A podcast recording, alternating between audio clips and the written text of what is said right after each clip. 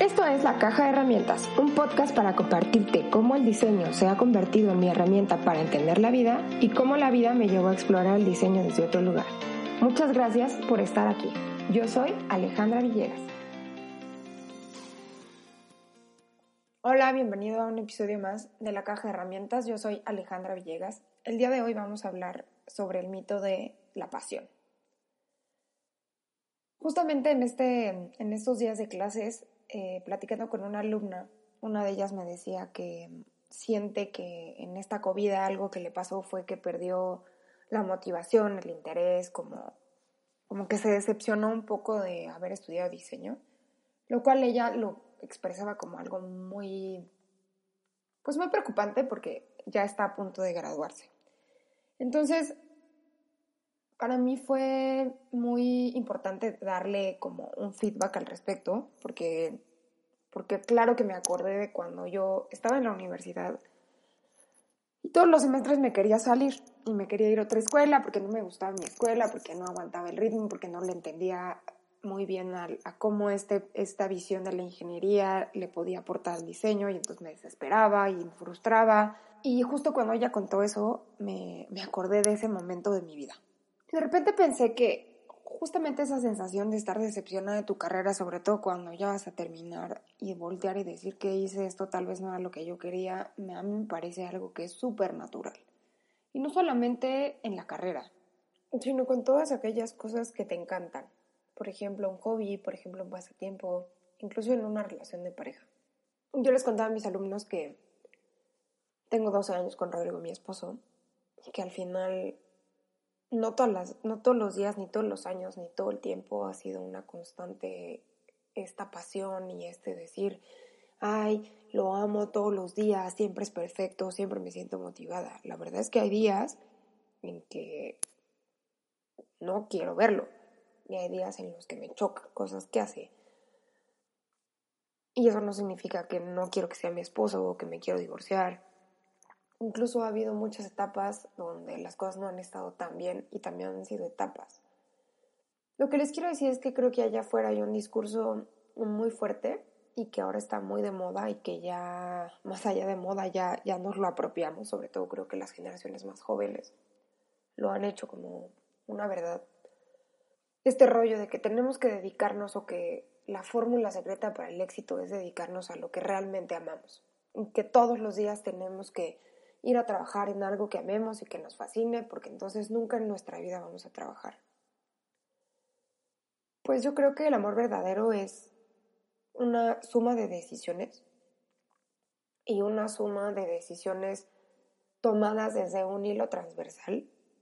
pero que si no lo analizas como en el día a día cotidiano y en momentos particulares,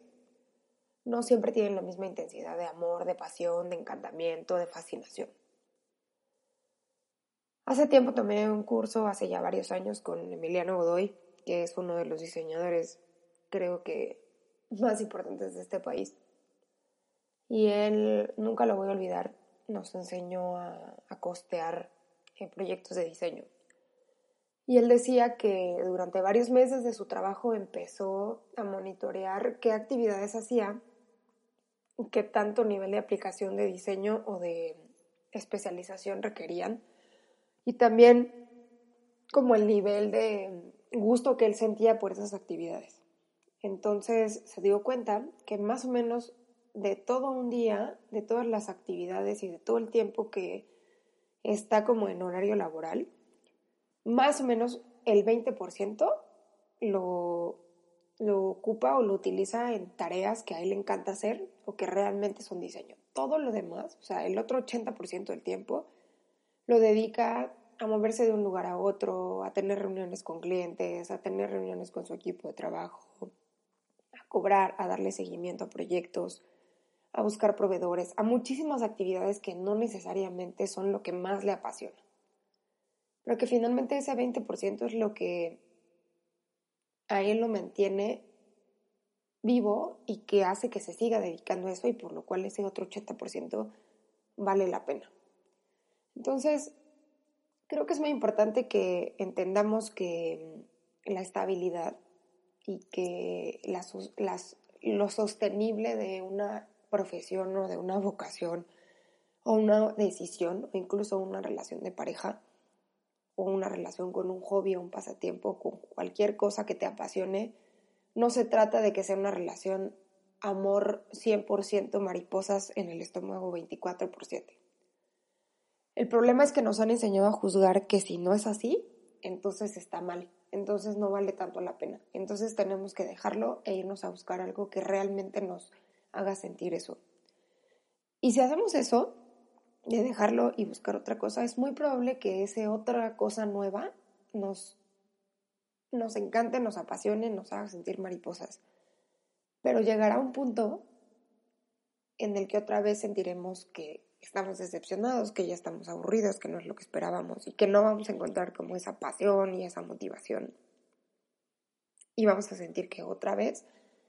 llegamos a ese punto donde estábamos antes. Entonces, creo que aquí el tema es entender que las pasiones son cíclicas y las emociones son cíclicas y que yo no podría, o sea, yo no puedo juzgar o decir que mi relación con Rodrigo de 12 años está mal porque ya no siento lo mismo que sentí al principio.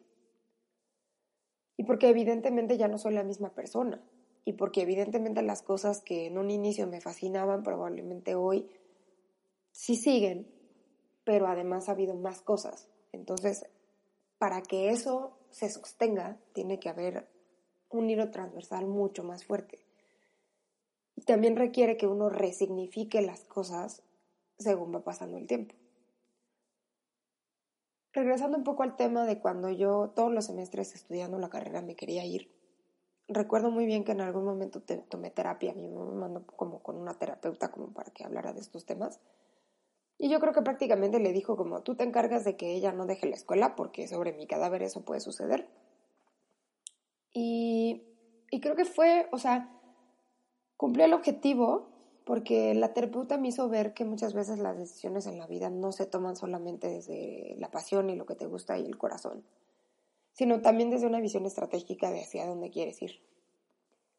Y me acuerdo que en ese momento me dijo que yo viera más allá, ¿no? O sea, realmente por qué estaba estudiando una carrera y cuáles eran mis planes a posteriori de estudiar una carrera. En ese momento mis planes eran irme a Alemania a estudiar una maestría y ella me hizo ver que, pues quizás en ese momento estudiar la carrera en esa escuela no era lo más apasionante y lo más motivador, pero ese era un escalón que yo necesitaba para llegar a donde quería. Entonces esa era una,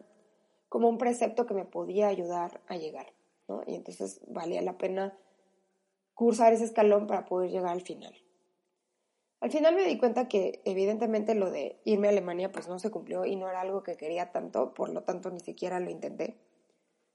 Pero eh, entender que las cosas a veces son un medio y no son un fin mismo, creo que sí es una buena herramienta para no quererle exigir a una cosa que sea tu máximo, tu pasión, tu todo, cuando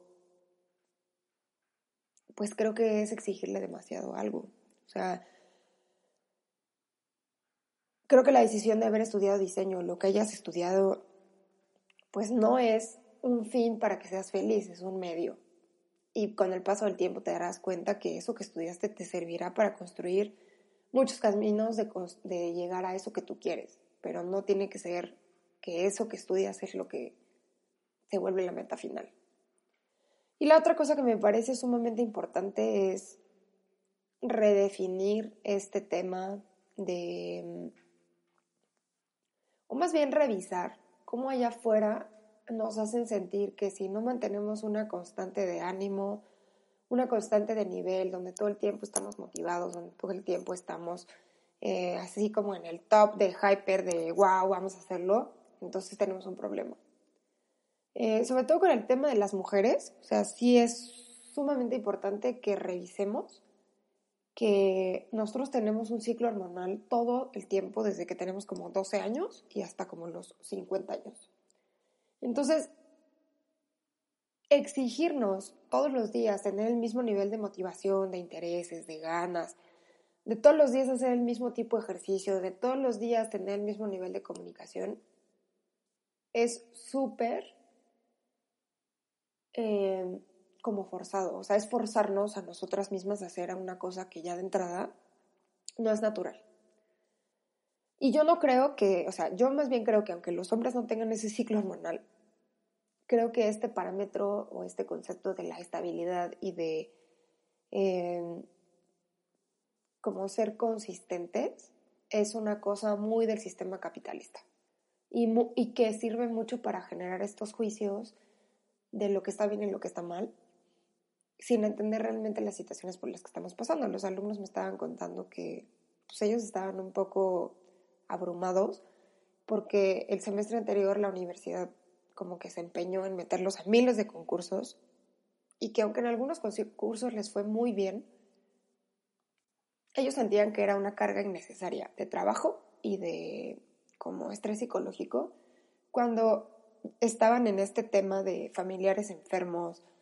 pérdidas de familiares, de pérdidas materiales, pérdidas de muchas cosas, o sea, muchos alumnos que tenían viajes programados de intercambio que ya no pudieron hacerlos. Entonces, de repente siento que, que como que nos estamos forzando a seguir, continuar, como si la vida fuera la misma, como si no hubiéramos vivido la pandemia, como si no hubiera nada, no se estuviera desmoronando el mundo cuando se está desquebrajando a pedazos. Y, creo que tenemos que ser un poquito más eh, compasivos, darnos más chance de vivir estos cambios, pero al mismo tiempo entender que la estabilidad y las cosas que son constantes y sobre todo como este tema de la consistencia no depende de todos los días las mismas condiciones y que está bien. O sea, está bien que en una relación de pareja, en un matrimonio, no todos los días quieras abrazar a tu marido y decirle, lo guapísimo que está y lo maravilloso que es, porque tal vez unos días no te nace. Y eso no te hace una mala pareja, ni un mal esposo, ni una mala esposa. Y que haya días en que la verdad no la quieres ver porque no estás de humor, porque esos chistes que hacen no te dan risa y porque no estás de humor de decirle que es el más simpático. Y que entender que esas cosas también están bien, creo que es también reconocernos pues en la realidad como somos y como es la vida sin forzarnos y obligarnos a que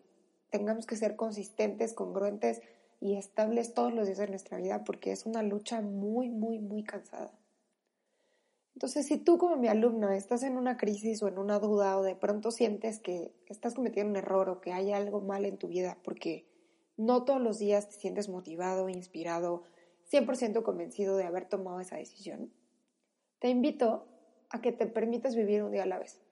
a que te permitas resignificar qué, cuáles son los aspectos que te mantienen ahí, que reconozcas todo lo bueno que sí te da y todo lo que te permite hacer y que recuerdes que además estamos en una época donde se están abriendo miles de posibilidades de cómo quieres tú vivir las cosas. Que no pierdas la perspectiva, que no, no, no se te olvide lo esencial de por qué estás ahí, de por qué estás estudiando eso, de por qué decidiste dedicarte a eso y que también si muchas de las cosas que yo te digo no hacen sentido y definitivamente llevas tiempo pensando que no es por ahí, pues te invito a que pienses y a que te des un espacio para, para darte permiso para cambiar de opinión. Porque tampoco las cosas están escritas en piedra. Porque creo que darnos cuenta de cuando las cosas no son correctas y no van por ahí también es una sabiduría y un coraje que se necesita para decirlo muy grande y que también es completamente válido. Espero que algunas de las herramientas que te compartí hoy de los conceptos que platicamos te sirvan de algo. Y nos escuchamos en un episodio más la siguiente semana de la caja de herramientas. Gracias por estar aquí. Yo soy Alejandra Villegas. Adiós.